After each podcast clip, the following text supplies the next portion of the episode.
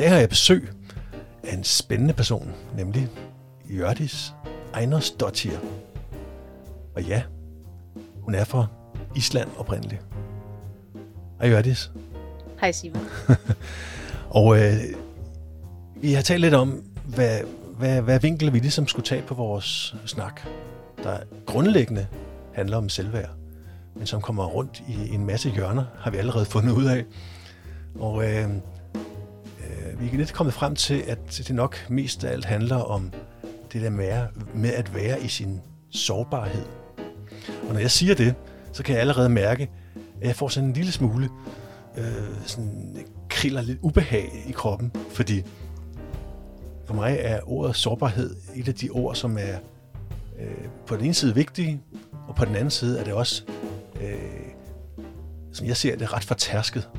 Der er mange, der taler om sårbarhed, hvor det bliver sådan noget, lidt noget klynkeri, og giv mig nu lov til at, at, at være et offer, eller hvad det nu er, man kan finde på at bruge det ord i samme øh, forbindelse med. Men det er stadig ikke det, som jeg har indtryk af, at du gør det. Du, øh, du tænker, når du tænker på at være. Ja, hvad, hvad, hvad tænker du egentlig? Tænker du, siger, siger du at være i sin sårbarhed? Ja, at være i sin sårbarhed og være stærk i sin sårbarhed. Mm-hmm. Det, jeg gerne vil kaste lys på i den sammenhæng, det er, at øh, det har en fornemmelse af, at mange synes, at sårbarhed er et svaghedstegn. Og det kommer jo af, at øh, mig og mange andre er opvokset øh, i et miljø, hvor man ikke talte om følelser. Så det hed op på hesten igen, og det taler vi ikke om, og det skal du nok finde ud af, det skal du nok få løst. Men så er det øh, noget, der håber sig op, at det man ikke får lov til at være i sin sårbarhed, og finde sin styrke i sin sårbarhed. Og hvordan kan man, hvordan kan man, altså, hvordan kan man finde en styrke i noget, man er, ja, sårbarhed, er det det samme som svaghed? Det er der nogen, der tror. Men jeg tænker, det er en misforståelse. Mm-hmm. Fordi det at anerkende, der er ikke nogen af os, der er perfekte. Men vi har en forestilling om, at ting skal være på, på den og den måde. Og øh, kun derigennem, så kan vi være stærke og have succes. Øhm, og så når vi mærker vores sårbarhed, så føler vi os svage. Ja. Og følelsen af, at vi ikke kan. I stedet for at bruge de signaler, der kommer, til at mærke efter, hvad det er for nogle mekanismer, der er i gang. Og bruge dem og vende dem til en styrke. Ja. Ja, fordi som jeg ser det, så, så lever vi i en kultur, et samfund, hvor vi, vi, vi stræber mod det, det perfekte. Og perfekt, det er jo noget med, det er noget, der er færdigt, det er noget, der er afsluttet, det er noget, der skal være på en bestemt måde. Øh, det er måske nærmere et endemål, end det er selve processen. Øh, og, og, og det her perfekte, det har jeg samtidig et klart billede af, at det er også det, der gør os syge for eksempel. Fordi vi, vi, der er sådan en perfekthedskultur. Vi har ikke lov til at være i tvivl længere. Vi har ikke lov til at tage fejl, eller, eller at satse på et eller andet. Er det også sådan, du oplever øh, verden omkring dig? Ja, øhm, det med at have et mål, og man har en forestilling om, at man skal have noget øh, færdigt produkt, eller gøre noget færdigt eller perfekt. Øhm, det andet mål, du taler om, det er bare ofte sådan, at det kan det jo ikke blive. Hvis vi, hvis vi sætter det billede på, det med at være langsynet. En, som er langsynet, ser noget ude i det fjerne, søger derhen for at få fat i det, når til den ting, og kan ikke se den mere. Mm-hmm. For det så ser man jo noget andet, der er længere væk. Så kan man ikke se ting, det man så før. Øhm, og det, der tænker jeg også, at det er vigtigt at nyde rejsen. Fordi hvis man er så fokuseret på det færdige produkt og perfektionen, Og så bliver det måske heller ikke sådan, som man havde forestillet sig. Mm. Ja. Så er det bare skuffelse. Så, så ser man det som øh, fiasko. Ja, det er vel sådan, vi næsten konkluderer, at øh, hvis det ikke blev som planlagt, eller at turen blev en anden, Ja. så, så, blev det, så blev det ikke, så er det ikke godt i hvert fald. Nej. Du havde et, et sjovt eksempel fra, ja nu er du også startet som, som kirkesanger, men der har du da, øh, der har du et sjovt eksempel med, eller i hvert fald et interessant eksempel omkring den der med, at, at turen hen mod noget blev anderledes, og måske også sådan lidt, øh, kunne jeg forestille mig lidt ude, i, ude af komfortzonen, men at det faktisk endte endnu bedre, end du havde planlagt. Ja, øhm, og, og det, det bliver nemlig endnu bedre, end jeg havde håbet på eller planlagt. Netop fordi jeg kunne give slip på den der perfektionisme. Mhm. Det, der skete, var, at jeg sang øh, til en bisættelse, blev bedt om at synge på islandsk. Og øh, det var sådan første gang øh, nogensinde, at jeg synger til en bisættelse en solo, uden akkompagnement. Og jeg havde en forestilling om, at det skulle være på en bestemt måde. Jeg ville levere på en bestemt måde. Og øh, øvede mig i det derhjemme. Og så når det kom, kommer til stykket, og jeg står derude i kirken og begynder at synge, så kan jeg jo mærke min perfektionist og indre kritiker og alle de, deres kammerater, fatter frygt og fatter angst og hvad det nu hedder, alle sammen, som banker på, som i mange år har haft hovedrollerne. Jeg kan mærke dem, og jeg anerkender dem, og jeg ligesom skubber dem lidt til side og siger, I må gerne være der, men I får ikke magten. Og kunne være i min sårbarhed og alle de følelser, der kunne mærkes og høres igennem min sang. Ja. Det blev langt fra på den måde, som jeg havde forestillet mig. Men bagefter var det ligegyldigt, fordi den respons, jeg fik fra modtagerne, var så stor. Det var storslået, fordi at de kunne mærke så meget følelse, og de, de kunne mærke så meget igennem min sang. Så de fik jo meget mere ud af det, tror jeg nok, end de også havde regnet med. Og meget mere ud af det, end jeg havde regnet med, Ja. at de ville gøre. Så det blev ligesom dobbelt gevinst. Ja. Men at kunne være i det, det vil sige nyde i gåseøjne, fordi det, det vil måske være synd at sige, at jeg helt nyd det, mens jeg sang. Men alligevel kunne spole lidt tilbage og, og nyde alligevel, at det gik som det gjorde. Ja. Så, så det, det var, var et eksempel på en anden vej, Ja, men, men det måske et endnu bedre resultat. Ja. slutprodukt, hvis man skal kalde det sådan. Lige, ja, lige præcis. Altså, så er det ikke en fiasko. Men og der var en, der spurgte mig, om den var blevet optaget. Og jeg sagde nej, og det skulle den heller ikke. Fordi den var jo magisk der for dem, der var der. Hvis nogen ville have, høre det på en optagelse, ja, så ville det jo ikke lyde godt. Nej. Nej. Vil det være, altså, hør hvad jeg springer lidt i det, fordi jeg får lige tanken omkring det der med, øhm, om vi, om, vi det, om det føles godt, fordi andre synes, det er godt, eller det føles godt, fordi at du rent faktisk var stærk i den der sårbarhed, du var i.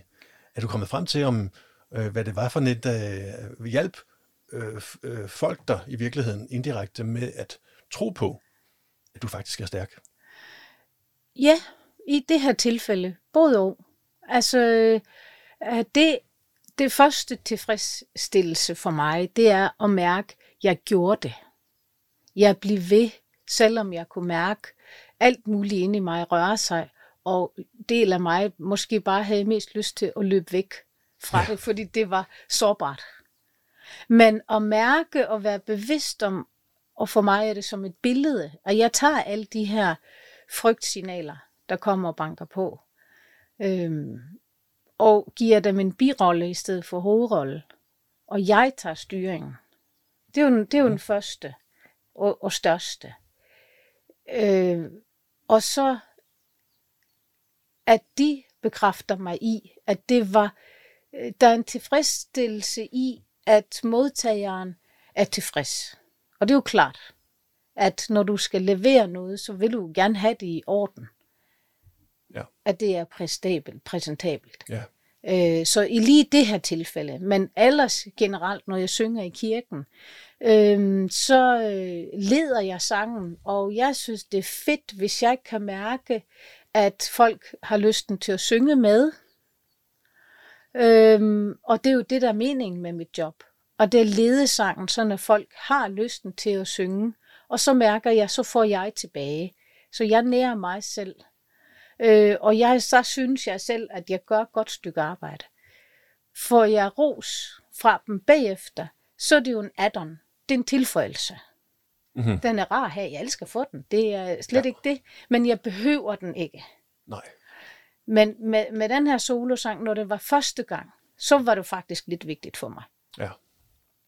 Ja. Og så er vi jo næsten henne, hvor jeg i hvert fald får tanken, den her balance, der er mellem øh, at være i komfortzonen og sige, jeg, jeg leverer det, som jeg kan i en eller anden grad. Og i hvert fald, hvis jeg har, et, nu siger jeg bare et job, der, der, der hedder sådan og sådan, så forsvarer jeg mig som i den position, jeg har. Det er det, jeg skal levere. Øh, og så gør jeg, som man nu skal gøre, øh, forudsigeligt og, og pænt og nydeligt. Og hvis det nu, havde, hvis det nu var sådan en, øh, en begravelse, for eksempel, så vil folk sikkert sige, at du, du gjorde det godt, du var dygtig, tak for det. Men det lyder som om, at, at du i virkeligheden øh, virkelig udfordrede dig selv, øh, og var lidt på glat is i forhold til den der trygheden i at sige, du ved lige, hvordan du vil gøre det, og du har prøvet det øh, så mange gange før, så, så der er ikke noget, der, der kan ryste dig. Men du faktisk udfordrer dig selv. Øh, og, og så med et, et, et meget bedre resultat. Øh, er, det, er det umagen værd at satse? Eller at, at udfordre sig selv og sige, jamen, det bliver måske ikke helt sådan, som jeg havde forestillet mig, men jeg er godt nok glad for det, der skete. Er det umagen værd? Ja, helt klart. jeg, øh, det, der sker for mig, når jeg kommer ud i udviklingszonen, der er selvfølgelig noget ubehag. Men det er den eneste måde at vokse på. Mm-hmm. Hvis vi vil udvikle os, så sker det altså ikke på sofaen derhjemme foran fjernsynet. Man nødt til at udfordre sig selv. Ja. Øh, at jeg så måske i nogle tilfælde udfordrer mig mere, end, end mange vil synes, at man burde gøre. Eller, altså, det må gerne være lidt ubehageligt. Altså, det er, det er jo udvikling for mig. Der er egentlig ikke noget, der hedder fiasko. Mm-hmm. Bliver det ikke sådan, som jeg egentlig har forestillet mig, så kan jeg i hvert fald i det mindste lære af det. Ja. Og, og vokse og, og blive stærkere i mig selv. Ja. Kan du overhovedet komme i tanke om, at øh, det kan vi nok alle sammen et eller andet, der har, hvor du alligevel har tænkt, at det her blev en fiasko, og det var ikke, det var ikke engang, det var ikke noget, du, ja, du måske lærte du noget af det, men, men det har du bare ikke lyst til at gøre igen nogensinde. Ja, der er noget, jeg kan bare ikke komme i tanke om Nej, nej. det lige nu. Men øh, jo, det, det, det er der. Øh, men det er ikke det, er ikke længere. Det har været øh, på et tidspunkt, hvor min selvkærlighed og selvværd har været helt i bund. Mm. Altså øh, i en periode, hvor øh, i mit liv, hvor, hvor jeg havde var needy på at få anerkendelse fra andre. Ja. Og når den så kom, så forsvandt et, et, et hulrum. Jeg ser det som ind i mit bryst, altså øh, hjerte, chakra. Ja. Og så øh, bliver det egentlig værre. Det er net, næsten ligesom at tisse i bukserne. Øh, så, så jeg har måske en gang imellem udfordret mig et sted, hvor jeg ikke var klar til det. Men ja, helt klart. Det, det er jo noget, jeg har kunne se tilbage på og forstå de mekanismer, der har været i gang. Ja. Og på den måde, så kan jeg bruge det. Stort set alt, hvad jeg gør eller tænker tilbage på, det er jo noget, jeg bruger til at lære af og vokse i det. Ja. Altså, der er ikke nogen, der er dum, men noget kan være dumt gjort. Ja. Og øh, det, jeg også har lært undervejs, det er at grine af mig selv. Ja, hvad kan det gøre? Ja, det, det, det er jo lettere at, at, at kunne være i det, hvis man føler, at man har virkelig har trådt i spinaten og dummet sig big time, så man virkelig skammer sig. Ja. At så kunne grine af sig selv. Ja. Det var godt nok dumt gjort, det her. Ja. Og så kunne se det komiske i det. Så er det nemmere at hele det. End hvis ja. man driver sig selv ned.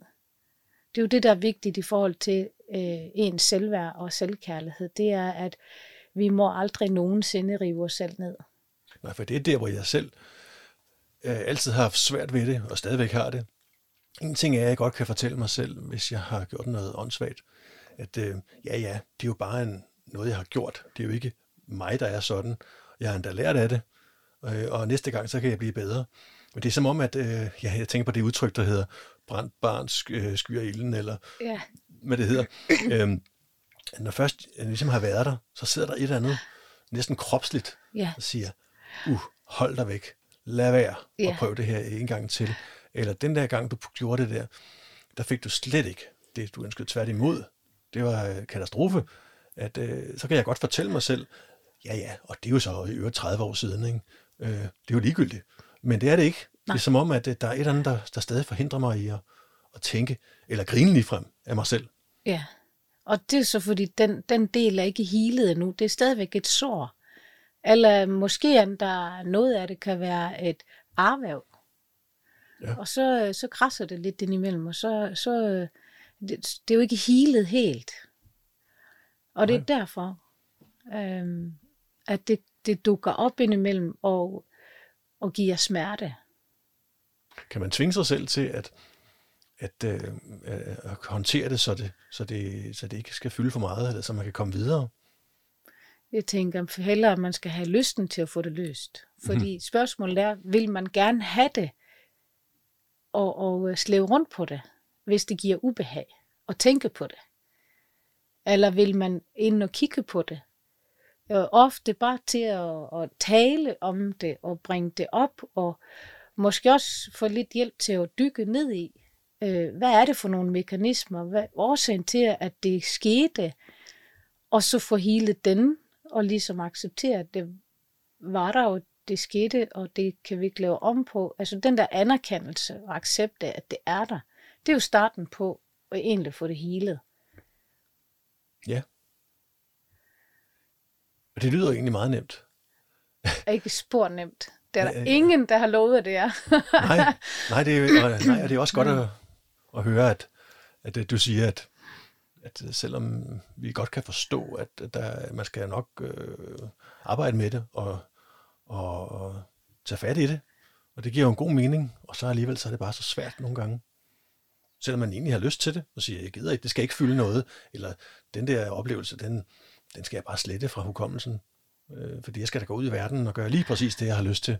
Og så finder jeg i hvert fald ud af, at øj, der er godt nok mange driveankre, der, der, øh, der fortæller mig, hvordan jeg skal gøre det, eller hvordan, især hvordan jeg ikke skal gøre det, eller hvad jeg ikke må sige, eller hvad folk tager ilde op. Og så er vi tilbage igen i, hvad, hvor meget er egentlig, hvor meget styrer jeg mit eget liv, hvor meget lader jeg mig styre af andres liv.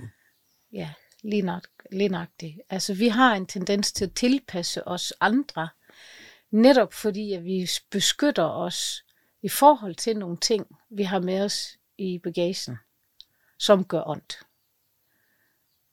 Så Ja. for ikke at kunne fa- face det, eller behøve at face det, så er det jo lidt nemmere at, øh, at leve andres liv Mm-hmm. og tilpasse sig andre Som en strategi. som for, en strategi. Ubevidst strategi. Ja. Ja, det er interessant. ja. Prøv at fortælle lidt mere om det. Ja, det er, det, det, sådan som jeg ser det, det er netop også det, at når man har anerkendt det, man skammer sig over, eller det, man ikke har lysten til at kigge på. Man skal huske på, øh, at sådan, hvis du tænker på badeboldeffekt, jo mere du ikke vil se på det, jo mere du trykker den bold ned i vandet, desto højere springer den jo op, når den Mm-hmm. dukker op. Altså, det, Ja. Fordi hvis der er nogle traumer eller nogle andre ting fra fortiden, som, som er ubehagelige, så skal de nok banke på en gang imellem. Det gør de, de gør opmærksom på sig selv, fordi det er noget, man behøver at kigge på. Og når man så begynder at se på det og får bearbejdet de ting, og anerkendt, sådan er jeg også. Det her, det er en del af mig.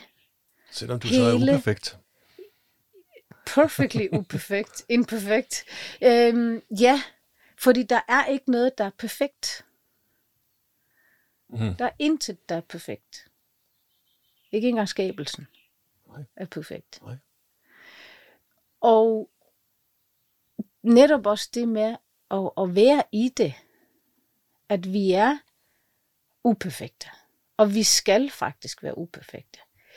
Men det at være hele selv, og være helt i sig selv, det er at være med alt det, man har, og alt det, man har med sig.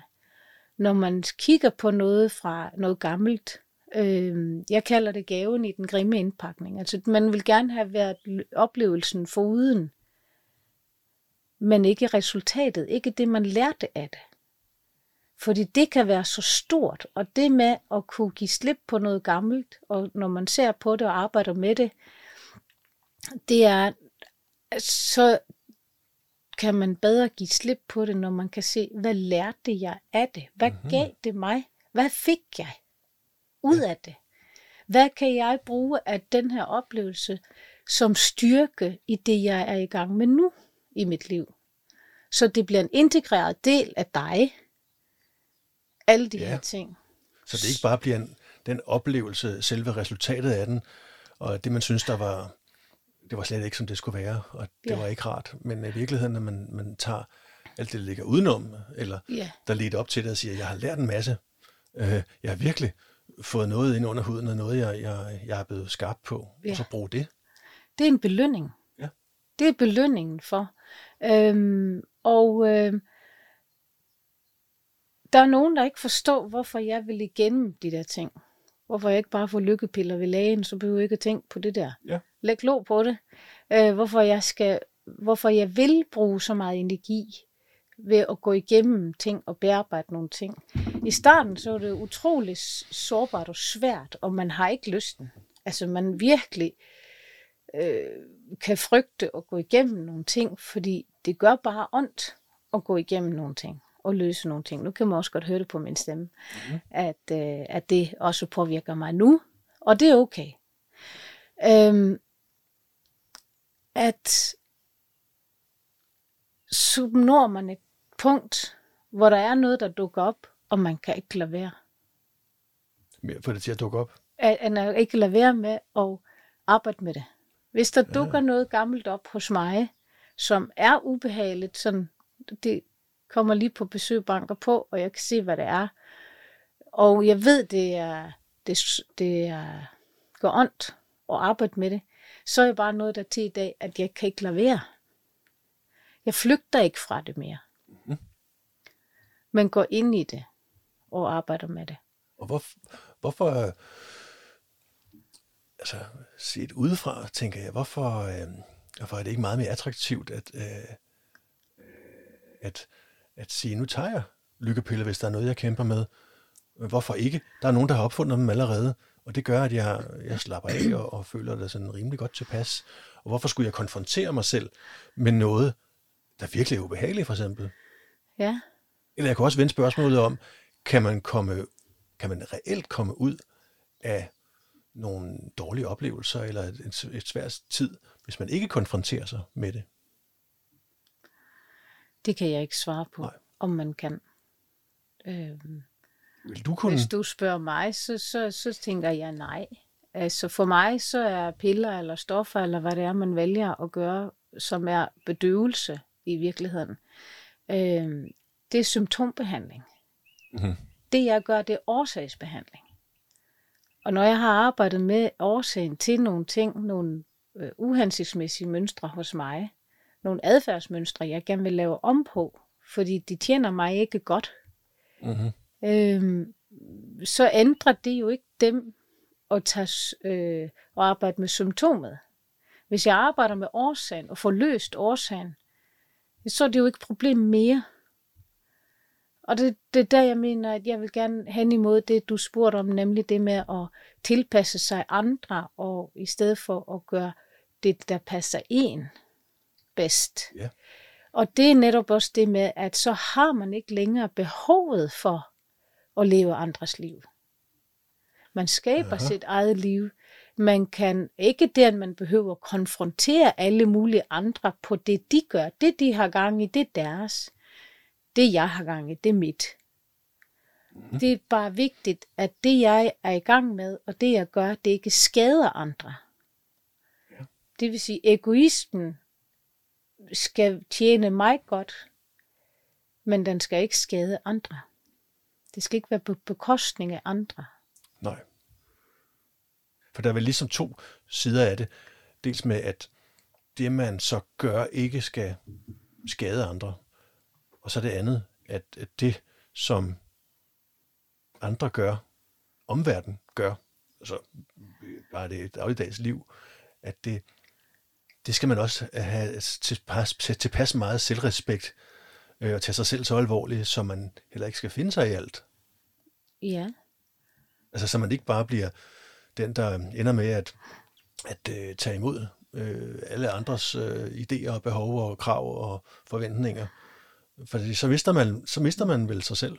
Ja, men det er jo så, det er jo så en anden side af, af det øh, årsagen, mm. årsagsbehandlingen. Fordi at øh, nogle ting, man har været udsat for eller oplevet, og øh, som fylder, det påvirker ikke kun ens adfærdsmønstre i forhold til andre, men også i forhold til, hvordan andre opfører sig over for dig.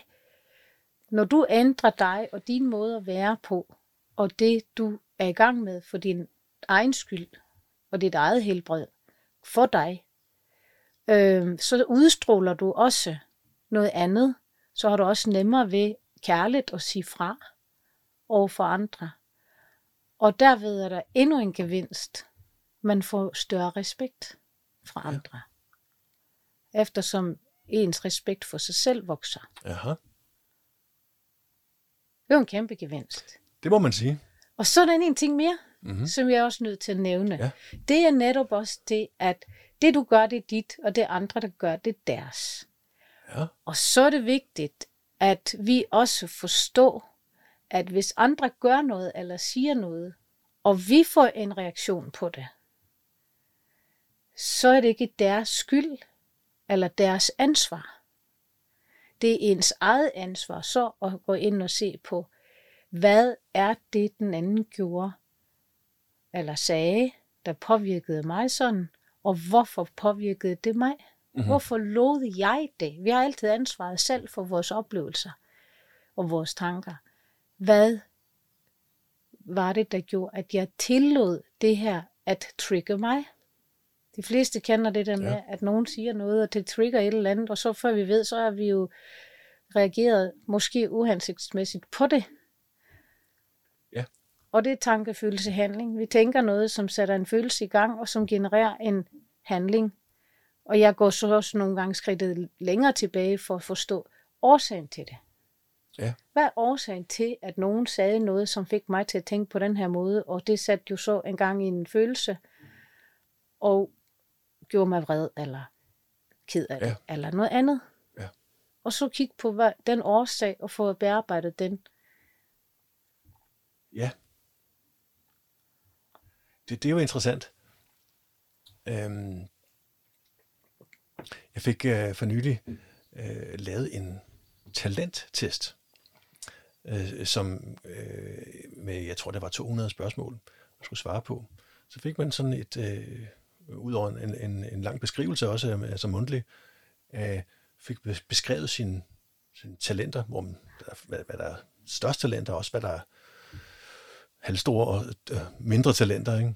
Og, og øh, jeg, jeg fandt ud af, at eller jeg fik at vide af hende, konsulenten, som virkelig var indsigtsfuld, og fik utrolig meget ud af, hvad det var for nogle svar, jeg havde givet. At øh, hun siger, øh, jeg, jeg er typen, der, der er god til at skabe relationer, og jeg, har, jeg er god til empati. Men jeg skal så passe på tilsvarende, at jeg ikke lader mig udnytte.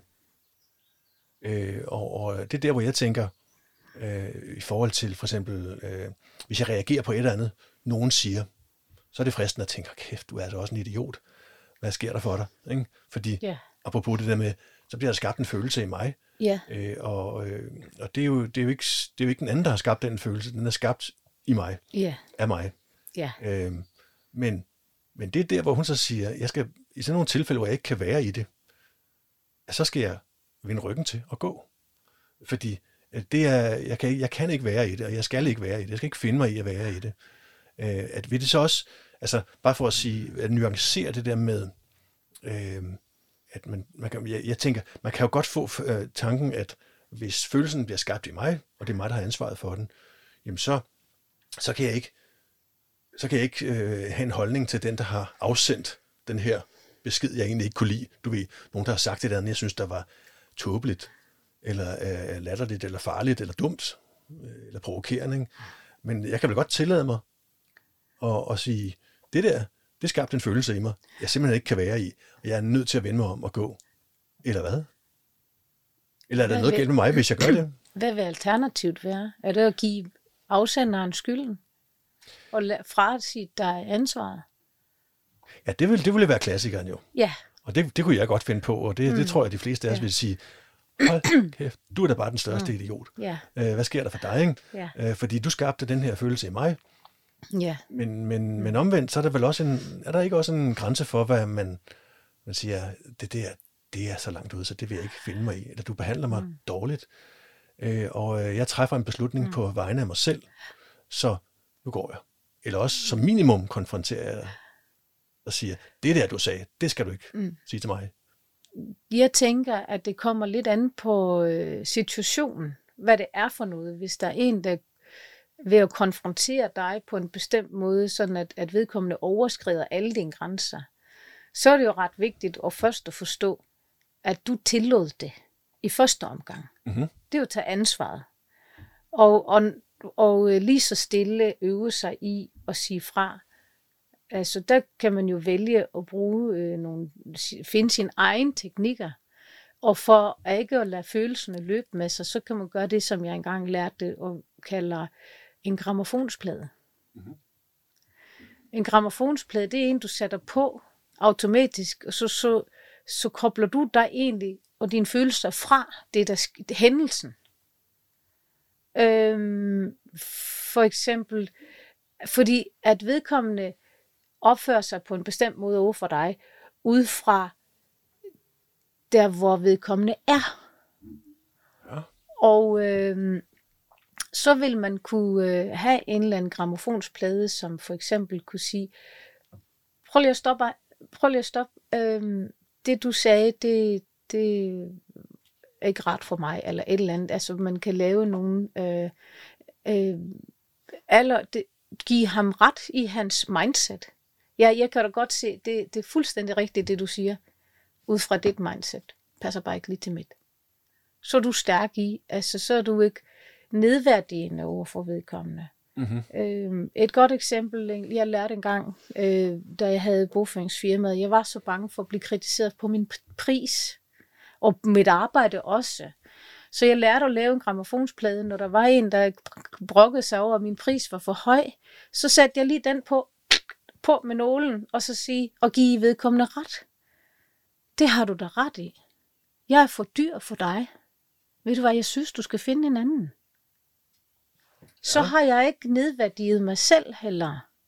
Nej. Og, og det er jo et godt eksempel, fordi det, det, er, det er sådan en øh, situation, ikke fordi jeg er ikke, jeg, jeg, jeg synes egentlig, jeg, det er sjældent, jeg kommer ud i noget, hvor jeg, hvor jeg tænker, her er jeg i tvivl om, om jeg skal vende mig om at gå, eller jeg skal blive. Ikke? Men min egen strategi til at håndtere øh, det med noget, no, især nogle værdier, mine egne værdier, hvis det bliver udfordret, skal jeg så sige, jamen du har jo så åbenbart nogle helt andre værdier, øh, eller, eller du, øh, du siger noget, der bare går fuldstændig i, i stik i modsat øh, retning af mig, eller du nedværdiger mig, synes jeg. Øh, en måde, jeg håndterer det på, mere og mere, jeg er ikke god til det, men jeg, og jeg arbejder på det, vil jeg sige, jeg øver mig, det er for eksempel at, at sørge for ikke at være sammen med de mennesker, som repræsenterer noget, jeg ved, jeg egentlig ikke bryder mig om. Mm. Øh, og så kan man sige, at det er så fordi, jeg, jeg virkelig bare flygter fra verden. øh, eller hvornår skal jeg sige, det der, det gider jeg ikke høre på. Ja. Eller hvornår skal jeg sige, øh, det du siger, det er virkelig interessant. Og det, jeg kan mærke, at det er virkelig noget, du tror på. Og tak for, at du har oplyst mig om, hvordan du ser verden. Hvor, hvor der er sådan en balance Ja. på et tidspunkt, hvor jeg tænker, okay, må du simpelthen, Simon, nu må du simpelthen tage dig sammen og sige, mm. det der, det bliver uden dig. Stop, stop, stop. Ja. Fordi øh, ellers så bliver jeg bare den der interesserede, der lytter og, mm. og forstår. Ja. Og i virkeligheden, så kan jeg bare mærke, at alle øh, de røde lamper, de lyser. Ja. Jeg skal væk fra det her. Ja. Øh, Har du nogle, nogle gode råd til, hvor, hvornår man skal sige, nu skal jeg simpelthen tage mig så meget alvorligt, så jeg ikke skal, mm. jeg skal ikke engang høre mere på det? Jeg tænker, at øh, der er, en- man skal lytte til signaler. Hvis dine signaler, de der røde lamper, de er der for en grund. Og øh, rødt lys, du stopper bilen. Du må ikke køre. Altså, så stop op. Og øh, hvis det, du mærker inde i dig, er at sige, jeg er nødt til at flytte mig. Hvorfor skulle det ikke være i orden? Og hvor, hvorfor skal man spille sin tid på at være et sted og i nogle sammenhænge omkring nogle mennesker, som ikke bidrager til, at man har det godt? Hvorfor, hvorfor skal man, hvor, vil jeg ikke pl- forpligtet til at være omkring alle slags mennesker, hvis ikke det gi- giver os noget? Nej. Så længe de ikke mister jo, så, som sagt, hvis det er Mm. nære relationer, hvis det er ikke på bekostning af andre, at du bliver væk, Ja, så mener jeg, at det, det, ja. det er det eneste rigtige at gøre. okay.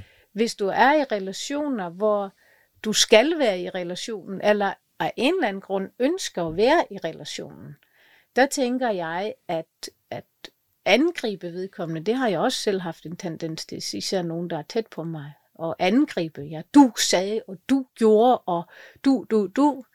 Øhm, det kommer dog ikke noget godt ud af det for nogen. Men det, du sagde lige før med at være egentlig opbyggende, det er interessant, det du sagde. Tak fordi du sagde det. Det, det giver mig et eller andet. Altså, ja, det er ret interessant. Øhm, og så har du anerkendt vedkommende på en måde. Og så kan du, så vil du, kan du eventuelt så sige, men ved du hvad, jeg er faktisk et andet sted. Eller man kan sige, ved du hvad, det der, jeg, jeg- vil gerne stoppe nu med, med den her samtale, fordi det, det her, det skal jeg lige sove på. Hvis nogen vil have noget af mig, at jeg skal gøre noget, eller hvis jeg skal træffe en beslutning, som er... Øh, jeg har en tendens til at træffe en beslutning her og nu. Jeg er lystpræget person, og det passer ikke altid sammen med at være perfektionist. Det er konflikter nogle gange. Det er ja. ikke altid en god cocktail. Men jeg øver mig i, og er blevet bedre til at sige, jeg kan ikke give dig et svar lige nu. Ja. Det er jeg nødt til at tænke over. Eller hvis der er noget andet noget, det, så kan det betyde, at ved du hvad, jeg er lige nødt til at sove på det. Jeg vender lige tilbage til dig i morgen, eller i løbet af ugen, eller så har jeg givet mig et frirum til at mærke efter, og selv finde ud af, øh, fordi vi, os, der har været pleasere, øh, har en tendens til at, at sige ja til noget hurtigt, alt for hurtigt, uden at, at tænke på mm-hmm. det, og så kan vi Ja. fortryde det bagefter, fordi vi gjorde det i bedste mening selvfølgelig, men fordi vi pleasede. Ja, fordi vi måske ikke øh, havde en automatreaktion, der siger, selvfølgelig, Ja, hvis du har behov for det, og du synes, Ja. det er en god idé, så synes jeg også. det skal Og så kan jeg gøre. se smilet brede sig på den andens læber. Ja, nemlig. Øh, og så, så, så kan det også være nogen, som du giver lillefinger, og de tager jo hele armen op ved skulderbladet, altså, Ja. ja. og så tager de den anden arm. Altså, så har du ikke respekt, så, så er de bare krævende. Og hvad skal man så gøre der? Hvis, Jamen, det er hvis, dit øh, ansvar, og så finde ud af, hvad du vil gå med til. Ja. Ja. Og der kan en løsning være nemlig at så sige, jeg kan ikke give dig svar lige nu. Jeg får lyst til at lige at gå og bevæge, sig, bevæge os over på i arbejdslivet. Ja, Fordi, må jeg få Øh, mere til? ja, kan du tro. Øhm, Ja. Fordi vi er begge to selvstændige. Ja, Vi er begge to selvstændige. Og øh, selv har jeg været det i rigtig mange år. Øh, og jeg har tit tænkt på, hvorfor jeg er det. Øh, og der er mange grunde. ja. Men i forhold til det her, Mm. der er jeg slet ikke i tvivl om, at, at det med, at når jeg er selvstændig, så, øh, og det er selvfølgelig ikke helt rigtigt, men groft set, så kan jeg, jeg kan sidde hjemme, det vil sige, at jeg sidder i de omgivelser, jeg selv har bestemt. Mm. Jeg sidder lige frem i mit eget hjem. Mm. Øh, jeg omgiver mig med mennesker, det er som regel kun mig selv, øh, mennesker, jeg holder af, og øh, det kunne også være min datter, der kommer hjem, mm. eller hunden. Ja. Øh, jeg, øh, jeg kan sætte mig hen i skyggen, jeg kan sætte mig hen i solen, jeg kan som regel også arbejde på de tidspunkter, jeg har lyst til, mm. frem for at der står her i mine papirer, at jeg skal arbejde mellem 8 og 16. Øh, og og øh, jeg har også været ansat, men, men, men, men apropos det med at omgive sig med mennesker med et andet mindset, med nogle andre værdier, med en anden moral, med en anden syn på mange ting, øh, perfektionisme, hvornår noget er færdigt og så videre. Ikke?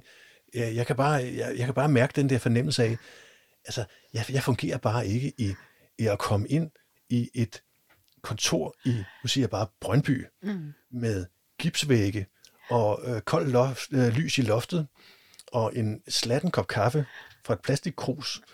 Nu sætter jeg det måske også lidt på spidsen, men det er jeg oplevet, mm. trods alt, øh, med nogle kollegaer, som jeg, jeg har som regel ikke, jeg har, jeg har det godt med mennesker, jeg har godt lide mennesker, men det er ikke mennesker, jeg har valgt. Jeg har ikke valgt mm. nogen som helst af dem. Nej. Og omgive mig med dem. Det er der nogle andre, der har ja. igennem tiden. Øh, og jeg har heller ikke valgt opgaverne. og jeg kunne blive mm. ved.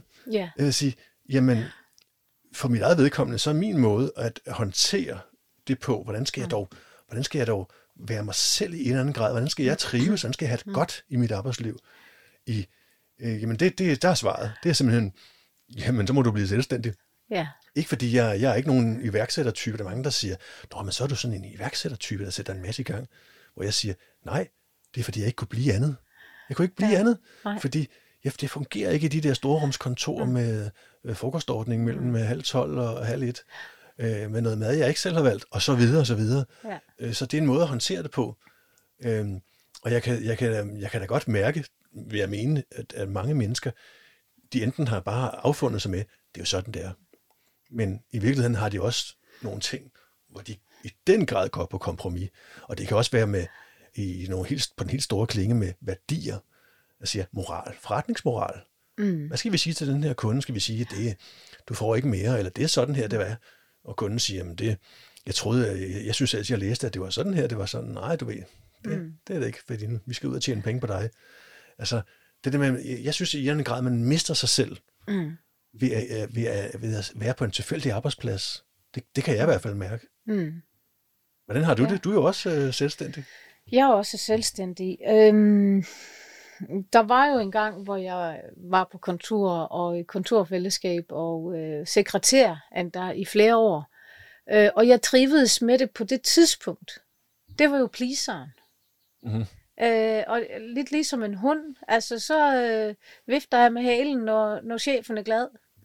Øh, og så løber man jo bare det stærkere. Altså, så var det jo, det var det, jeg trivedes i, eller troede, jeg trivedes i, og rende rundt og løbe efter, når han kaldte. Når han sagde hop, hop så hoppede jeg. Øhm, og, øh, og det interessante er, at indtil tre måneder før jeg blev selvstændig, så havde, kunne jeg ikke forestille mig andet, end at jeg ville blive lønmodtager resten af mit liv. Og så skete der nogle ting, som gjorde, der var et eller andet skift, som gjorde, at jeg tænkte, jeg vil prøve det her. Ja. Øh, solgte min kolonihave, havde ingen kunder. Jeg sprang bare ud i det, det er typisk mig. Altså fra Hopper lige ud i øh, det dybe som, vand, som, og så er jeg næsten bogholder. ved at drukne. Ja, ja. som bogholder.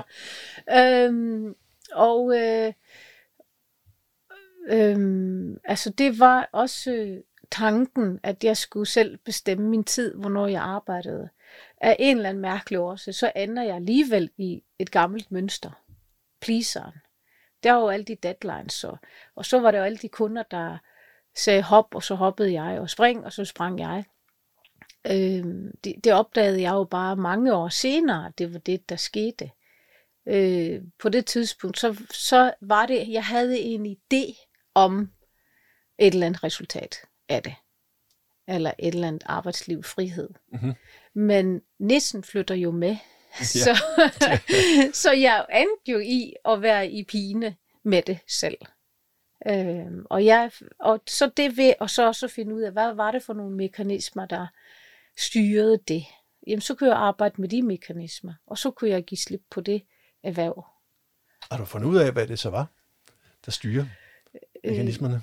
Øh, jamen, det var, det var jo det med at være pleaser. Altså, en del af mig havde, der var et skift, jeg havde ikke lysten til at øh, netop også være bundet til de der 8-4. Jeg kunne starte, når jeg ville om morgenen og sådan noget. Øh, det var jo så den, den, et eller andet inde i mig, der søgte det. Øhm, men det var fordi, at jeg ikke havde arbejdet med mit selvværd og min selvkærlighed helt endnu. Jeg var jo egentlig på begynderstadie Mhm. med at udvikle mig og finde ud af mig. Øhm, og så ligesom sker det, at øh, man lige pludselig er bare havnet i samme forhold og situation, som man var i før. Vi kan tage et eksempel, kvinder, der er i voldeligt forhold, og så han banker hende sundere sammen, og så kommer hun væk fra ham, og så siger han aldrig mere. Men hvis ikke man arbejder med årsagen til, at hun er havnet i den her relation, jamen så kommer hun sandsynligvis til med at havne i den igen. Ja. Fordi vi søger det, der er trygt. Det, vi kender. Ja. Øh, så undervejs, også med et par sygemeldinger, så, øh, så finder jeg også ud af, at, at jeg lige så stille er ved at dø i det job som borgerler. Det giver mig ikke næring. Altså så er jeg nået, mit selvværd og min selvkærlighed nået en højde, at jeg kan mærke, at jeg er nødt til at stoppe det. Ja. Øhm. Ja. Så det er, jo, det er jo en proces. Det sker jo ikke fra den ene dag til den anden. Øhm. Og det jeg så øver mig i nu, det er jo at kunne hvile i og være i ro med, at jeg mærker, hvad jeg har brug for at gøre i dag, og det jeg arbejder med. For eksempel det at komme her og snakke med dig i dag. Øh, jeg arbejder på at lave nogle foredrag. Jeg er ikke vant til at holde foredrag, det er også udviklingszone igen igen. Mhm. Øh, men jeg har et budskab. Jeg har lysten til, jeg har en sådan en voldsom drivkraft nu, at de gaver, jeg har fået i selvudvikling, dem vil jeg gerne hjælpe andre med Ja. at opnå. Ja. Dem, der gerne vil. Jeg kan kun hjælpe dem, der gerne vil hjælpe sig selv. Mhm. Simpelt. Jeg kan ikke, jeg kan ikke, jeg healer, men jeg kan ikke hele, altså noget, der ikke er der, eller jeg kan ikke hele nogen og bare løse deres problemer. Jeg kan vise vej, jeg kan guide, jeg kan hjælpe med at finde vejen, deres vej. Der er ikke ja. nogen, der skal gå min vej. Der er ingen, der kan gå min vej. Så det handler ikke om, at du, øh, du er stjernen, der fortæller den måbende øh, tilskuer øh, skare, hvordan det skal gøres, sjovt Nej. nok, som du har gjort. Det er ikke det, der, Nej. Det er ikke det, det, der... er ikke det, der virker. Nej, og, og der kan jeg mærke, mærke det der med som arbejdsliv, at øhm, igennem det med coaching og lære folk og tidsstyring, og have styr på deres tid Mhm. og forstå deres mentale tid. Og jeg har opdaget for nyligt, at for mig, så handlede det om at få styr på tiden, for så at kunne give slip på den igen. Ja. Sagt på den måde, at øhm, jeg kan mærke, hvad mit næste skridt skal være i det, jeg er i gang med at udvikle på for at hjælpe andre. Hvis, når jeg står foran en gruppe mennesker og vil fortælle dem om sårbarheden og være i sin sårbarhed og øh, hvordan man, det kan opbygge en selvværd og, og selvkærligheden. Det med at stå stærkt i sig selv. Nej, jeg, kan ikke, jeg, kan, jeg har ikke en opskrift på det. Mm-hmm. Øh, selvfølgelig har jeg nogle ting, øh, stort set alle kan forholde sig til. Men hvis man skal virkelig i dybden med at arbejde med sig selv, så skal man jo finde sin måde at gøre det på sin vej. Nogle gange så kan der ske hurtige skridt, ligesom en hare, der hopper rundt. Og nogle gange så er man ligesom en skildpadde. Så går det langsomt. Og det, der er så fornøjeligt for mig at mærke det, der er sandhed for mig i det, jeg skal gøre, det er, at hvis jeg har haft mange dage i kirken, så ved jeg bare, at så skal jeg have en dag, hvor jeg ingenting skal. Ingen aftaler, ingenting ja. jeg skal. Og arbejde kun af ren lyst. Er det at tage sig selv alvorligt? Er det, ja. er det et eksempel på, at, at du faktisk lægger mærke til, hvad du har brug for, ja. og så reagerer på det, i stedet lige for præcis. at sige, jamen så må du stramme op, eller tage en kop kaffe mere? Ja, lige præcis. Sådan var det jo engang. Ja. Øh, og også det med, at jeg havde jo meget lav energi, og så skælder man sig selv ud, bare dunker sig selv ned i hovedet. Altså, hvor, hvorfor kan du ikke bare tage dig sammen? Ja. Øhm, jeg tror, det er en misforståelse. Og der er jo en grund til, at der er mange, der netop også derhen på eftermiddagen øh, går sukkerkold, og så mm. skal de have en kage for lige at klare de sidste timer på arbejdspladsen. Ja. Og jeg tror, du mærker også det samme som mig, at det med at have arbejdspladsen hjemme, det er, at bliver vi trætte på et tidspunkt på dagen, så kan vi tage en morfar. Så lægger vi os lige på sofaen, eller kobler, kobler lige fra. Ja. Og for mit vedkommende til, til så måske også senere på eftermiddagen, eller endda om aftenen, være i god energi. Ja. Altså arbejde, når vi er i flow og i god energi. Ja. Selvfølgelig kan et samfund, som vi lever i, ikke eksistere, hvis alle gjorde det her. Men, Nej, ikke hvis man er i brandvæsenet måske. Men, nej, ja, lige præcis. Men, jo, men, men altså, øh, forstå mig ret i, at nu synger jeg jo i kirken, og jeg har nogle faste tidspunkter, jeg skal være der. Ja. Og så tilpasser jeg andre behov. Altså, man kan også skabe det, der skal til for at servicere. Fordi ja. jeg elsker at, at give. Altså ja. at lede sangen og være i kirken og møde. Øhm, og jeg har bare faste aftaler om, hvornår øh, de har adgang til mig. Ja. Øhm, og, og så er det jo bare, at, at jeg, øh, jeg skaber den energi og den stemning, der passer til det på de dage. Det er måske lidt, det er mm-hmm. lidt, lidt kompliceret måske Nå, men hvis det, hvis det virker for dig. Så. Ja, nemlig. Ja. Altså, og der er det jo ligesom, vi får en vis frihed i det, vi gør, men der er jo som regel nogen, der siger, sådan skal det være. Mm. Det er vores rutine. Det er de her salmer, der skal synges, og det er det, vi skal, og der er nadvar, der er ikke nadvar. Og, og, så, og det trives jeg også i. Ja. At der er nogle faste rammer omkring det. Ja, faste rammer. Også fordi så, så det med mm. tiden, den, at øh, hvis du har styr på, på strukturen og ja. på tiden, så kan du begynde ja. at slippe den igen.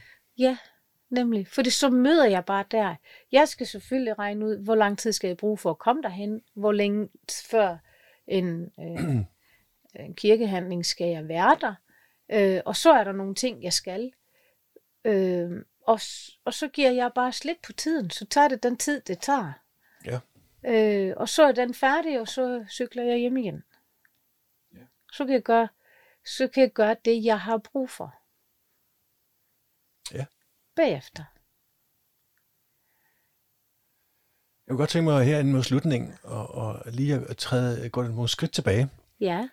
Øh, fordi det var det med, vi snakkede om på et tidspunkt, omkring det med, mm, hvad man kan, ja, det har vi sådan set snakket om hele tiden, men hvad man kan, hvad, hvad man kan, hvad man kan, hvor meget man kan gøre for sig selv øh, i sin egen udvikling af altså, hvor, hvor kompetent man egentlig er selv, og hvor meget man skal søge hjælp udefra. Det er den vinkel, jeg tænkte på. Mm. Øhm, jeg, jeg ved, og jeg dyrker næsten at fortælle, at jeg er en antihelt. Oh. altså, og det er ikke for at tale mig selv ned, mm. men for at øh, jeg kan godt blive inspireret af, af, af slagkraftige amerikanere, der ja. kan stille sig op og sige, I did it. Ja. Og der er tusindvis af mennesker, der siger, hold da op, sådan vil jeg mm. også være. Jeg vil være lige præcis som ham der, eller yeah. hende der. Øhm, og der, så skriver man ned, hvordan gjorde de, så gør de sådan der. Og de fortæller gladeligt, sådan gør jeg, ikke? og de alle folk noterer, sådan gjorde hun, og sådan gør han. Øh, det er magisk. Øh, og så, så vil jeg også være sådan. Hmm. Eller hvis man siger, jeg kæmper med noget, jeg synes, det er svært. Øh, jeg er jo, jeg, når jeg har et problem, så kan jeg ikke selv fikse det. Øh, så er jeg nødt mm. til at opsøge en psykolog Ja. eller en læge, Mm. fordi de ved noget om mig. Ja. Og det gør de jo. Men spørgsmålet er, øh, og det har jeg ikke svaret på, men jeg kan godt tænke mig at høre din holdning, øh, hvor kan man, kan man hjælpe sig selv? Nogen vil sikkert sige, ah, du, kan jo ikke, du kan jo ikke trække dig selv op ved håret. Det kan man ikke. Du er nødt til at søge hjælp udefra. Hvis der er nogle ting, du, du synes, der er svært, du kæmper med noget selvværd. Mm. Altså, jeg er jo ikke god nok. Jamen, så må du spørge nogen ude i byen. Øh, hvor jeg, jeg hælder mere og mere til, at jamen, det kan godt være, at det er en, et kæmpe job, men det er også det rigtige sted at starte. Og altså igen det der med årsag og virkning, eller mm. hvad, hvad skal der til for at tage fat om, om selve sagen, ikke? At, øh, at jeg måske som den her antihelt, jeg ser mig selv, der, der vil jeg påstå, at jeg har så meget selvværd, så jeg godt kan både være noget for mig selv, og også inspirere andre til en udvikling, til trods for, at jeg ikke er uddannet psykolog, psyko, psykoterapeut, øh, praktiserende læge.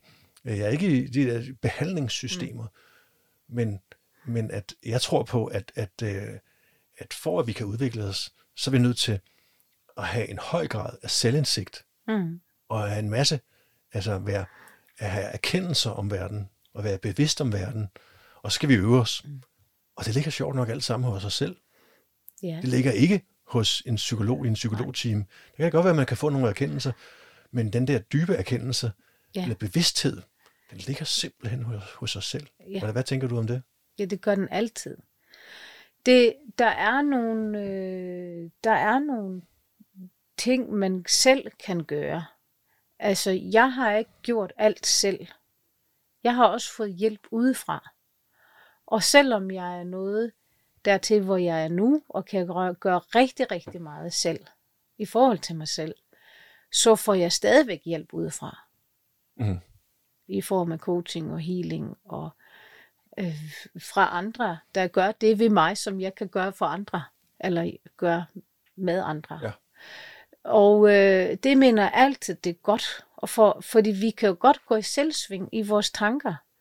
Hvis vi har et sludersjat holdt op i hovedet, så kan det jo bare virkelig tage overhånd. Ja.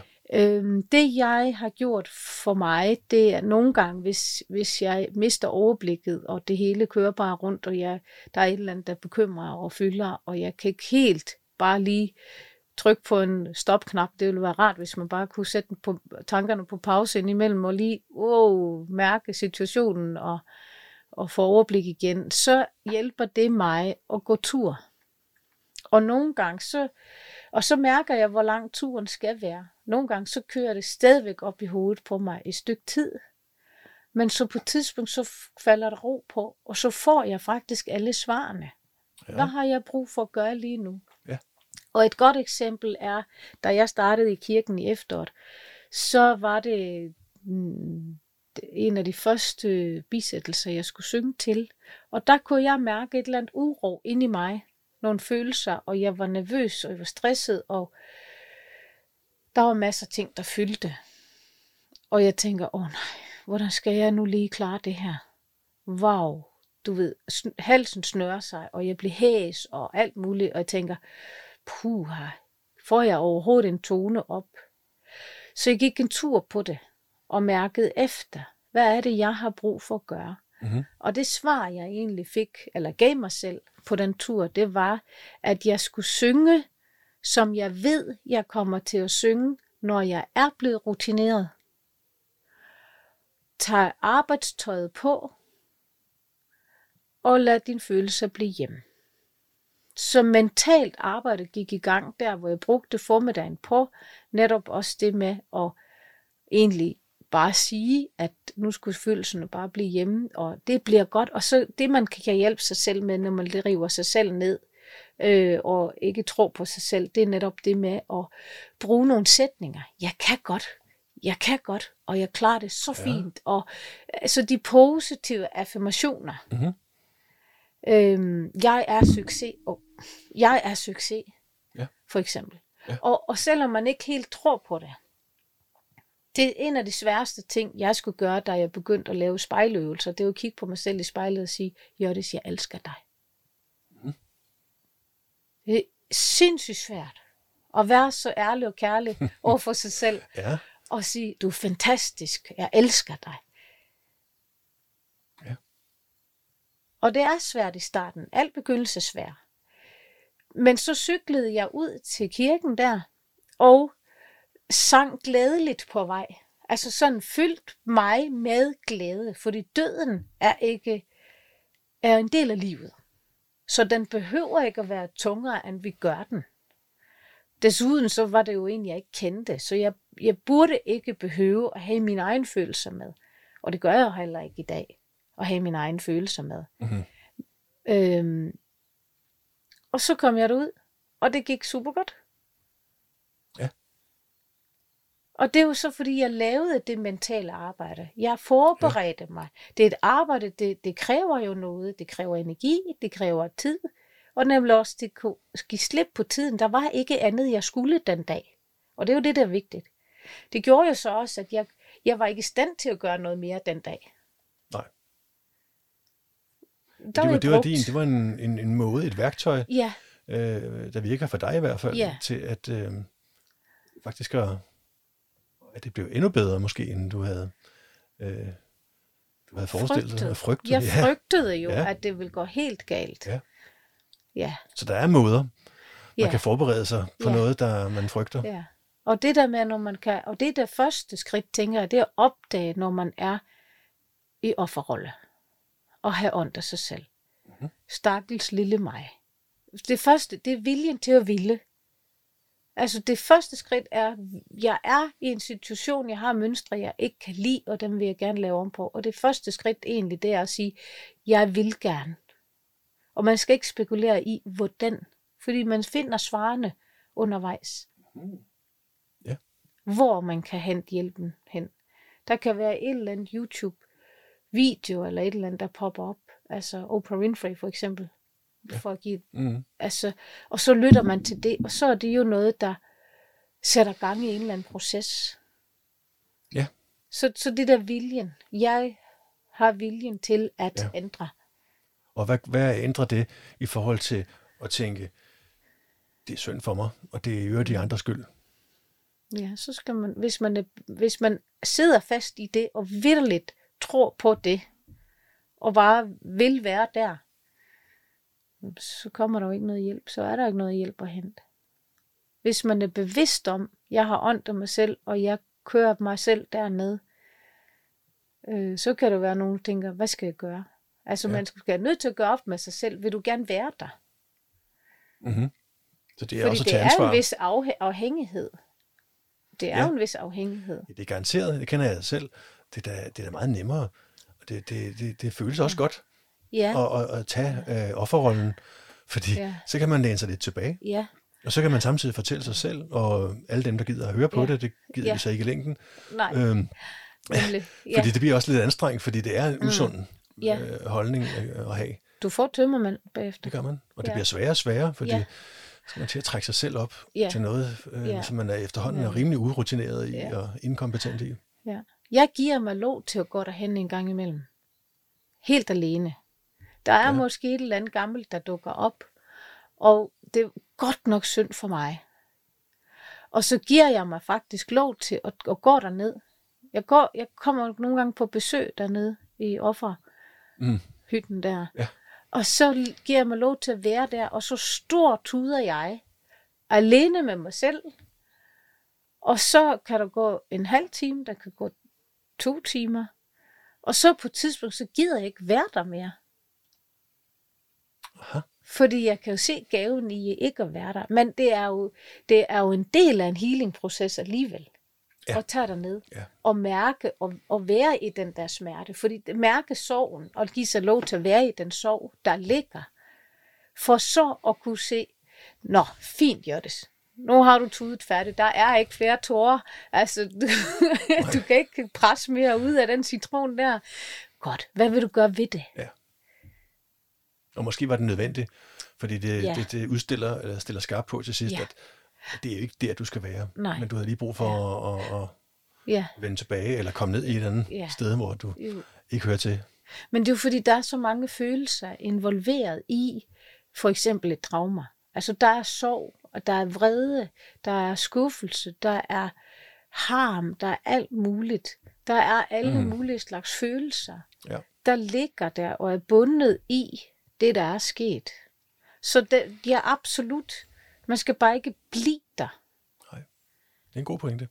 for at få opmærksomhed og for at andre skal have ondt Ja. ja. af en.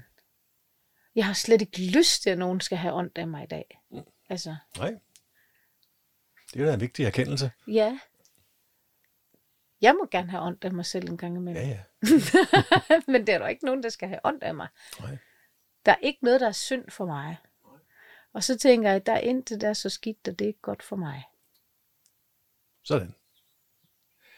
Så det sidste, jeg kunne tænke mig at komme ind på, øh, det er lige at høre din holdning til øh, betydningen og værdien af, af, af mavefornemmelse og intuition.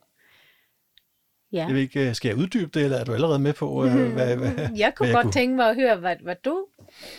Ja, øh, det, det er virkelig et Tænker stort emne, og det behøver det ikke at blive nu, Mhm. for det kan vi jo altid lave en ny podcast om i Ja. virkeligheden. Men øh, jeg, lad mig sige det sådan, jeg oplever, at, at øh, vi i vores øh, øh, fine, moderne, rationelle samfund, der er vi utrolig styret af alt, hvad der kan måles og vejes og, øh, og dokumenteres. Ja. Øhm, og det kan jo rigtig meget, og det er rigtig godt. Respekt for det, Mm-hmm. punktum. Ja. Men jeg savner i den grad, at vi mennesker tør stole på os selv. Mm. Fordi jeg oplever så mange mennesker, der henviser til evidens for, der er solid dokumentation for, mm. forskning viser, det er en klassiker. Ja. Øhm, men jeg har aldrig hørt nogen sige sandheden. Jo, det er politikere, siger, sandheden er. Mm. Men jeg har ikke hørt nogen forskere, der rent faktisk ved noget, Mm. øh, sige, altså den, den store sandhed, den der, der du kan mm. se op på et bjerg hugget i sten, det er følgende. Ja. Men vi bruger alle de her mm. øh, andres sandheder, øh, og, og vi klamrer os til dem, som mm. om det var et eller andet ude på havet, Ja. øh, og siger, det er sådan, det er.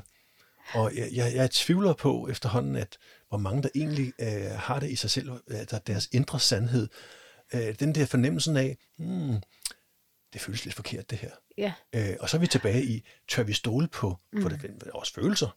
Tør vi stole på vores mavefornemmelse? Hvordan har Ja. vi det egentlig, når vi gør det her, eller når vi siger det her, Ja. eller når vi siger, vi tror det her?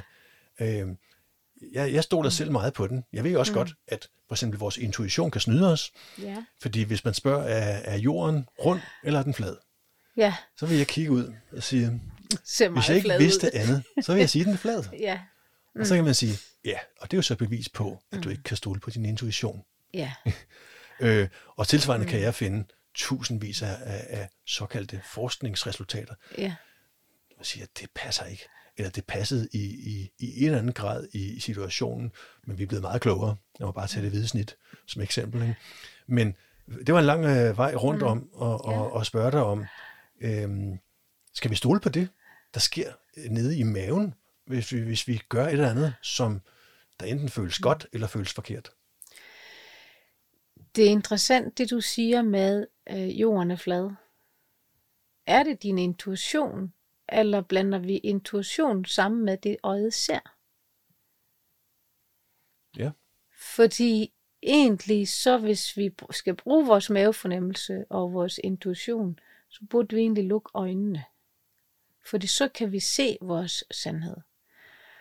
Det, er også vigtigt at være bevidst om, det er, at du har din sandhed, jeg har min sandhed, og så er der sandheden, som ingen kender, basically. Mhm. Vi famler jo rundt. Vi forsøger at finde rundt i en jord og øh, et samfund, som er blevet udviklet af alt muligt. Men hvordan kan vi vide, hvad er sandt og ikke sandt i det, der foregår? Og i det, Ja, der bliver gjort? Det er vel i virkeligheden det, der er spørgsmålet. Og hvordan kan vi retfærdiggøre det, vi gør?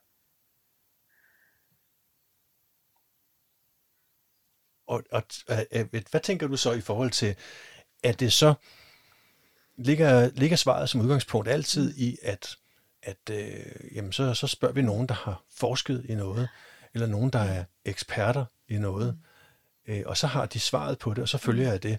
Mm. Eller kunne vi også godt tillade os at sige, jeg kan mærke, det her det føles helt forkert. Det kan jeg ikke stå ja. indenfor. Ja. Øh, eller den her, der kan jeg mærke, at jeg er overbevist. Jeg er simpelthen, det er, ja. det, det, det er mine værdier, der rammer lige ned i mine værdier, det her. Ja. Øh, fordi mm. så er vi tilbage i selvværdet. Ja. Tør jeg stole på mig selv, eller tør ja. jeg i virkeligheden kun stole på, hvad andre er kommet frem til, helt uden mm. som regel at interessere os for, hvem er det egentlig, der har udført rapporten? Er, den, mm. er det sandheden? Hvem har betalt for den her rapport? Ja. Hvorfor har nogen betalt har for at betale? Det? Igen, jeg føler, ja. at vi, vi, vi, vi tør stole så lidt på os selv, og vi ja. tør ikke bruge det i mm. argumentationen eller i debatter. Prøv at forestille dig en, en politisk debat, hvor, hvor man er inde på, at nogen de kommer frem med en masse, mm. at de har hørt noget med nogle forskningsresultater, der viser sådan, og man så siger, nej, det føles forkert. Ja. Så har du tabt debatten i Danmark. Fuldstændig. Du, det, du, ja. det, det er ren øh, øh, guf for modstanderne, der siger, okay, det var bare en følelse, du havde. Det kan jeg jo ikke bruge til noget. Nu skal du høre, mm, yeah. hvordan... Øh, yeah, men kan vi ikke godt stole på vores intuition og mavefornemmelse? Det kan vi godt. Det er meget interessant, du kommer ind på det øh, nu, fordi at øh, jeg i mange år havde oplevet, at øh, jeg vidste noget. Altså noget, der bare så klokkeklart sandhed for mig. Men øh, fordi jeg havde præstationsangst, mm-hmm. så kunne jeg ikke komme ud med det. Jeg kunne ikke formulere det sådan, altså, øh, fordi så bliver jeg jordet af mine omgivelser. Altså, og angsten for at føle sig forkert og ikke at være accepteret, gjorde, at jeg bare sagde det ikke til nogen. Jeg havde det bare for mig selv. Og netop også det der med, at noget føles så voldsomt forkert for mig, men ikke være i stand til at sige fra. Ja. Det er ret voldsomt. Og et godt eksempel på, hvad videnskaben siger, altså, som du siger, så den er godt for noget, men altså, hvis du tager humlebien, videnskaben siger, at den ikke skulle kunne flyve, det er den, der fløjtende ligeglad med, det gør den alligevel. Mm. Så øh, grænsalt, tænker jeg, i det, man ja. hører andre steder fra. Og så mærke efter, netop også det med at mærke, øh, indimellem så oplever jeg, er der noget inde i mig, der bliver bange. Altså, øh, det er sådan nogle følelser. Det er psyken, der måske tager over. og så er der en, der siger, ej, kom nu, du kan godt. Lad os nu, jeg bakker dig op. Og så gør man, og så bliver man glad bagefter for det, man gjorde. Der er nogle ting, som, hvor det hænger sådan sammen. Mm. Man behøver opbakning.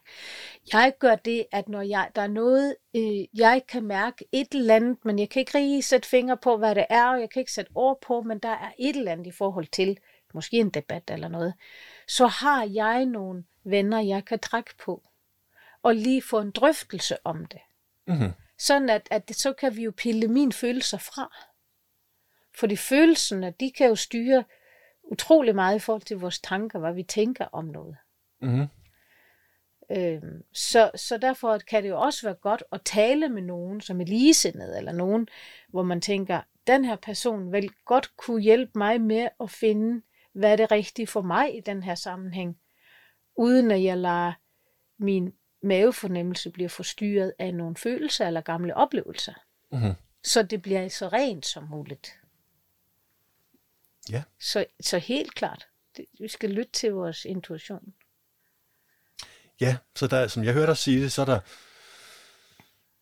der er en retning, noget der peger i en retning, der hedder, at vi skal, vi skal, være, vi skal passe på. Vi skal altså ikke bare øh, ukritisk lytte til for eksempel vores mavefornemmelse eller intuition, fordi den kan også være, den er påvirket af vores opvækst, øh, vores samfund, vores øh, oplevelser, af alt muligt. Ja. Så vi skal til at tage det med et grænsalt, fordi så kan vi komme til at konkludere noget, som bare er en automatreaktion. Og så er der noget fra den anden side, der siger, ja, men alle de andre vil gerne fortælle dig, mm. hvad du skal mene, mm. og det kan være nemt.